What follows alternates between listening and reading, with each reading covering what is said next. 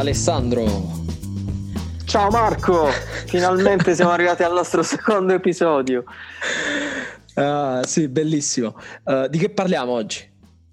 Oggi parliamo di un argomento che tocca moltissime aziende, sia in Italia che all'estero, e che secondo me molti hanno problemi a capire, e cioè DevOps. Il DevOps è un argomento che mi sta molto a cuore e che possiamo dire che ha rivoluzionato praticamente il modo di produrre software negli ultimi 10 anni. Sì, non solo ha rivoluzionato il modo di produrre software, ma ha rivoluzionato proprio intere aziende, intere organizzazioni, perché non si può applicare DevOps solo all'organizzazione ingegneristica, quella che produce il prodotto. Secondo me è un cambiamento che deve attraversare l'intera azienda. Diciamo, da dove nasce DevOps? Allora, se tu cerchi su internet da dove nasce DevOps, diciamo, ci sono pareri contrastanti, o comunque non c'è un vero e proprio giorno in cui è nato DevOps, però secondo me senza dubbio tutto è iniziato dalla scintilla che fu il famoso talk che John Ospo e Paul Hammond di Flickr diedero nel lontano 2009, e questo talk si chiamava 10 plus deploys a day, Dev and Ops, Cooperation at Flickr, e cioè appunto più di 10 deploy al giorno, Dev e Op che cooperano a Flickr, che secondo me l'ho rivisto recentemente ed è stato, mi sono quasi commosso, diciamo. Addirittura mi sono commosso perché e secondo me parlano è così condensato, diciamo, come talk, nel senso che ci sono così tanti argomenti ovviamente pertinenti a quello che noi oggi consideriamo DevOps, ma sono così tante informazioni tutte insieme che secondo me per l'epoca erano rivoluzionarie, e ancora oggi tantissime aziende non riescono a percepire quanto queste pratiche, queste tematiche siano importanti per diventare sempre più competitivi, no? Rispetto ad altre aziende. Ma in questo talk sono riusciti a parlare proprio di tutto quello che serve per diventare un'organizzazione agile e DevOps. Tu pensa agli spettatori, 10 anni fa avranno pensato che erano due pazzi scatenati, invece in realtà erano semplicemente due visionari. Parlando del problema, e da dove nasce, del problema che prova a risolvere? La motivazione di fondo, diciamo, alla base del movimento DevOps nasce proprio da quella tensione che esisteva e che esiste tutt'oggi in tantissime aziende, quella tensione appunto tra il dipartimento dei, come vogliamo chiamarli, sysadmin, sistemisti, diciamo, e il dipartimento dei cosiddetti devs, sviluppatori, ingegneri, quelli che lavorano più sul prodotto, no? Su quelli che lavorano per consegnare funzionalità al cliente. E la tensione derivava proprio dal fatto che ovviamente il sistemista ha a cuore la stabilità del sistema. E che cosa c'è di più, cos'è che causa maggiore instabilità in un sistema? L'introduzione di un cambiamento. Ovviamente questo cambiamento arriva dal dipartimento dei devs, degli sviluppatori, che devono consegnare nuove funzionalità. Quindi, diciamo, la netta separazione tra dipartimenti causava appunto ovviamente differenti incentivi, e quindi il sistemista ha l'incentivo di mantenere il sistema stabile, e di conseguenza diventa quasi naturale per il sistemista rigettare qualsiasi forma di cambiamento, così come per uno sviluppatore diventa naturale voler sviluppare sempre di più, consegnare sempre più funzionalità, senza però effettivamente preoccuparsi di come questa funzionalità dovrà essere operata in produzione, di come si dovrà monitorarla, di come di tutte quelle, diciamo, quegli aspetti della production readiness, ad esempio, che magari all'epoca venivano vomitati addosso al sysadmin, perché non ci si aspettava minimamente di doversi in quanto sviluppatore di doversi occupare di quegli aspetti. È interessante quello che hai detto, secondo me, della separazione tra dev e ops, perché in realtà tu hai citato i sysadmins che oggi praticamente vengono considerati DevOps. Infatti possiamo trovare centinaia di job specs che cercano appunto questo DevOps, questo essere leggendario. Ovviamente, come stiamo dicendo, sappiamo che non è una persona. Esatto, è uno degli aspetti, diciamo, di questa tematica DevOps che non lo so, non mi fa rimanere molto sereno alla vista di questi annunci di lavoro che ricercano il cosiddetto DevOps engineer o DevOps sviluppatore DevOps, ecco. E che secondo me deriva tutto da una incomprensione di che cosa significa DevOps. Per me DevOps non è la singola persona che ne so, sa fare tutto, diciamo, dall'operare il software in produzione al testare, a svilupparlo. No, per me DevOps è semplicemente mettere in condizione i vari dipartimenti, le varie specialità di collaborare al meglio tra di loro. Esatto, infatti. E tra le altre cose c'è un'evoluzione un po' più recente del DevOps, che è il DevSecOps, cioè come integrare la security all'interno del flow, ma di questo parleremo nelle prossime settimane, nei prossimi episodi. E mi raccomando, iscrivetevi al canale Spotify e seguiteci su Twitter, iscrivetevi alla newsletter che potete trovare sul sito spaghetticode.online. Partiamo dal principio, parliamo un po' delle three ways, no? delle tre diverse vie che vengono citate in un libro che a te ti è molto caro, che è il Phoenix Project. Stupendo, un libro fantastico, una novella, no? un romanzo scritto tra gli altri da Gene Kim. Quindi queste three way, che sono il principle of flow, principle of feedback e il continuous learning and experimentation. Il flow, come tu sai, è praticamente mantenere il flusso del lavoro unidirezionale e continuo, quindi non interrotto, no? Esatto. Che è un concetto fondamentale. Se facciamo un esempio, nel modo in cui eravamo abituati a lavorare 10 anni fa, ma mi aspetto che molte società continuino a lavorare in questo modo, con i continui avanti e dietro, diciamo, delle storie, no? Lo sviluppatore che scrive un pezzo di codice, lo dà al tester, che lo testa, lo rimanda indietro perché ancora non è pronto, e allora lo sviluppatore lo sistema, lo rimanda al tester, che però magari lo rimanda indietro, e via dicendo, no? C'è questo continuo avanti e indietro nella pipeline.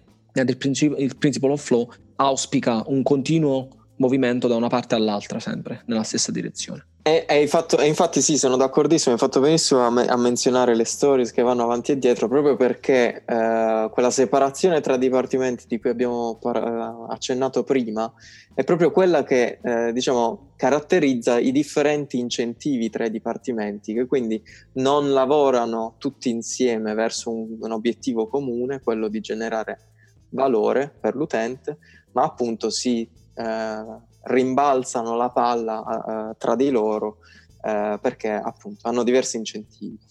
Il secondo principio poi è quello del feedback, e cioè appunto facilitare, diciamo, come si dice, l'apprendere se quello che si è fatto, il valore che si è consegnato in produzione effettivamente è positivo, nel senso effettivamente sta producendo un vantaggio per l'utente finale e di conseguenza per l'azienda stessa. L'ultimo principio, che è appunto il principio del continual learning and experimentation, che viene sottolineato molteplici volte nel libro The Phoenix Project, e diciamo identifica appunto il fatto che le migliori performance da parte delle proprie organizzazioni derivano da tutte quelle situazioni in cui le persone sono messe in condizioni di sperimentare e di imparare continuamente e quindi appunto creare quell'ambiente, diciamo, lavorativo sicuro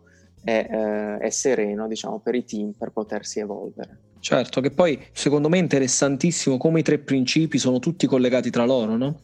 Il flow, quindi il continuo muoversi del lavoro, il feedback e il learning che viene dal feedback, no? Tu impari esatto. dal feedback che prendi e lo puoi avere più feedback, più fai sperimentazioni, più feedback hai, più impari. Però è importante che il flow continui, perché bloccare questo ciclo, diciamo, questo ciclo di lavoro praticamente ti blocca l'apprendimento, no?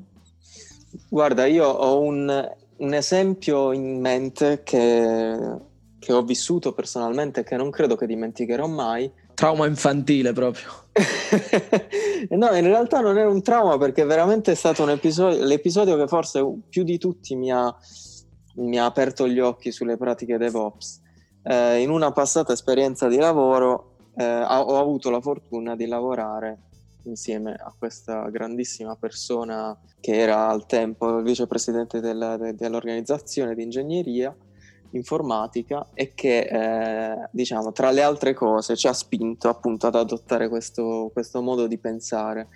E una delle cose che siamo riusciti a fare, proprio concentrandoci sul continual learning and experimentation, per trovare appunto degli spunti per generare più facilmente valore per l'azienda, è stato appunto quello di, diciamo, incontrarci con gli altri dipartimenti e capire effettivamente quali fossero le difficoltà all'interno dell'azienda.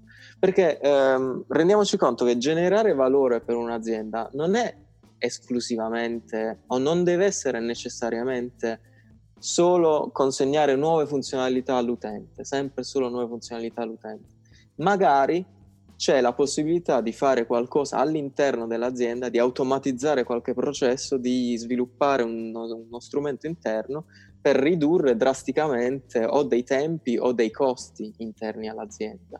E una di queste cose, giusto per accennarla molto rapidamente, fu proprio il fatto che il dipartimento di Customer Success del servizio clienti, diciamo, aveva delle difficoltà, nel senso che perdeva molto molto tempo a scambiare documentazione tra sé e il cliente finale, per fare in modo che il cliente finale potesse effettivamente iniziare a usare il prodotto in maniera efficace.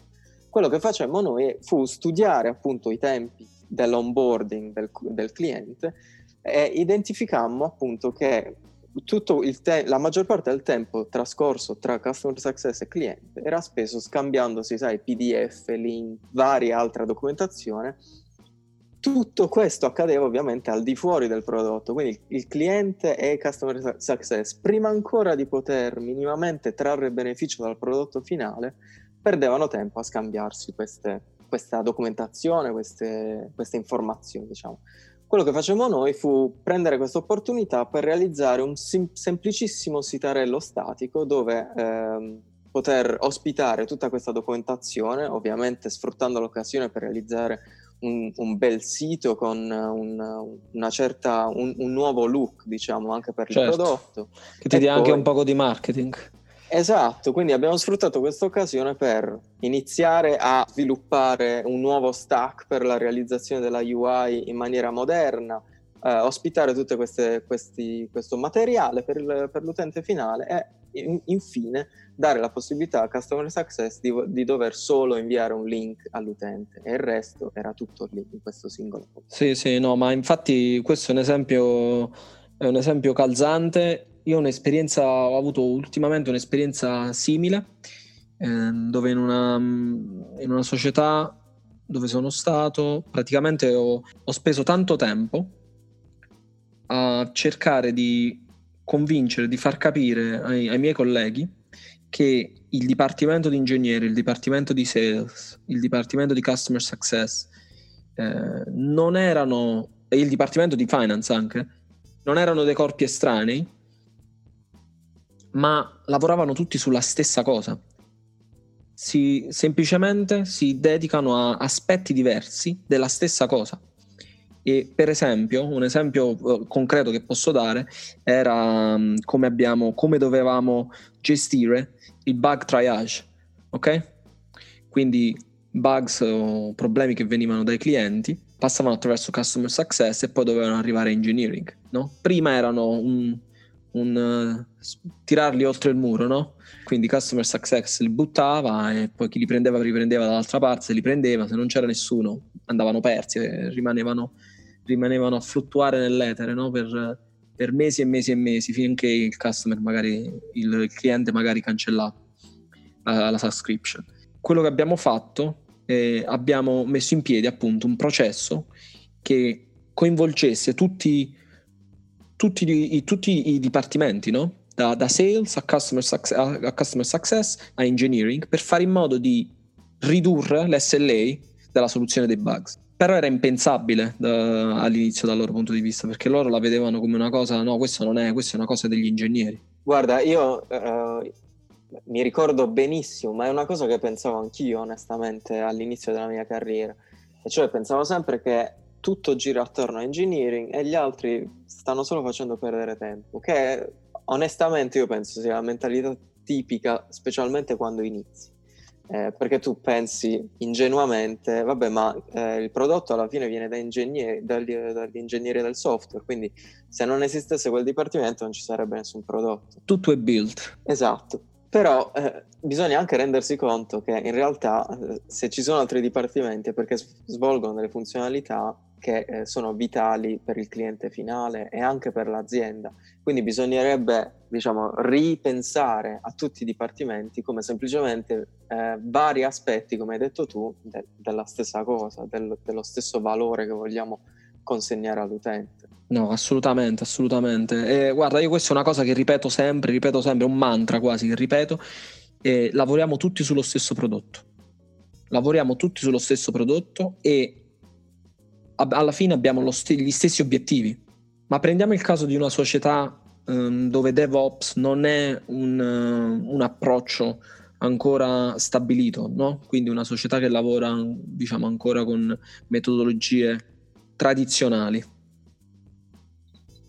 Come possiamo introdurre DevOps e quali strumenti possiamo utilizzare a livello ingegneristico, specialmente per diciamo alimentare l'adozione dell'approccio? Guarda, innanzitutto partiamo dal presupposto che ovviamente DevOps, come qualsiasi altra, diciamo, altra pratica, non è il sacro graal, non è che ti risolve tutti i problemi. Però, partito da questo presupposto, quello che direi è: se si riconoscono i meriti di queste pratiche, e cioè si riconosce che effettivamente la separazione tra i vari dipartimenti in azienda non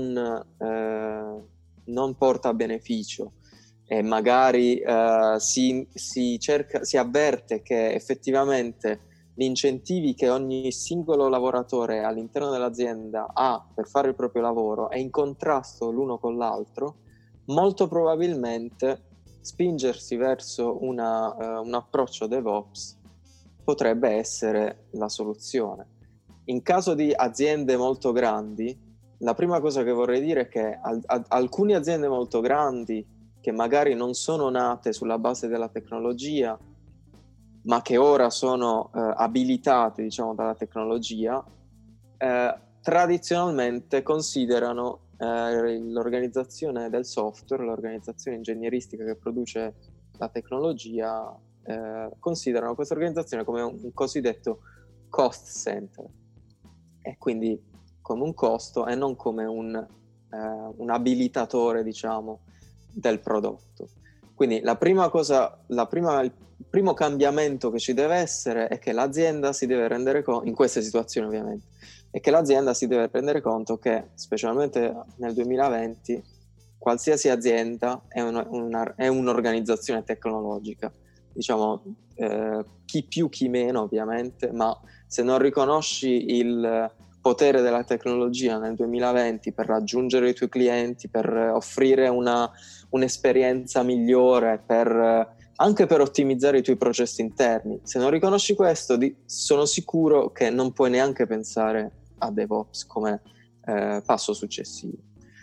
Posto che invece sei nella condizione di fare questa scommessa, tra virgolette, io direi in un'organizzazione che è ancora molto tradizionalista, diciamo, come modo di lavorare, se effettivamente si vuole abbracciare questa tematica, bisognerebbe identificare innanzitutto l'aspetto che si vuole migliorare, perché non si parte dal come, si parte dal perché. Cioè non posso partire dicendo ok, adesso il modo in cui operiamo non è più tradizionale è DevOps. Non ha senso, partire da questo presupposto. Quello che bisogna identificare è che cosa vogliamo migliorare. Una delle possibili soluzioni è appunto voglio ridurre i tempi tra un deploy e un altro, ad esempio. Questo può essere un obiettivo. È ovvio che in un'organizzazione particolarmente grande, che magari sviluppa un prodotto particolarmente complesso, difficilmente potrei dire voglio passare, che ne so, da un deploy ogni 6 mesi a un deploy a settimana per tutto il prodotto. Io penso che sia fondamentale identificare un verticale, una fetta verticale del prodotto che va dall'utente finale ai processi interni e gli strumenti interni, e identificare una squadra che si può occupare di migrare questo verticale del prodotto da organizzazione tradizionale a organizzazione DevOps. Non so se tu sei d'accordo. Sì, quindi praticamente partendo in realtà dal concetto stesso, da uno dei tre principi del DevOps, cioè la sperimentazione, tu utilizzi un team per introdurre questa trasformazione all'interno della società, che comunque sperimenti, no? Crei un piccolo sperimento all'interno dell'organizzazione e poi lo scali da dentro. Esattamente. E quindi poi io sono d'accordo con te quando dici si deve capire che cosa fare, che cosa vogliamo, quale problema vogliamo risolvere, perché poi alla fine non puoi farlo in un batch solo, no? Non puoi creare all'improvviso e dici va bene, adesso da domani mattina siamo DevOps, no? Come si dice, l'elefante si mangia a morsi, no? Quindi devi fare pezzo pezzo, e quindi devi iniziare a introdurre tutti i vari strumenti che ti possono aiutare, come appunto trunk base, i containers, il monitoring, il testing.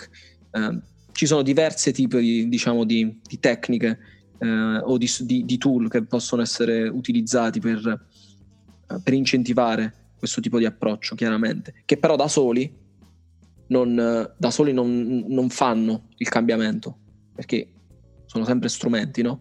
Dipende da come li usi.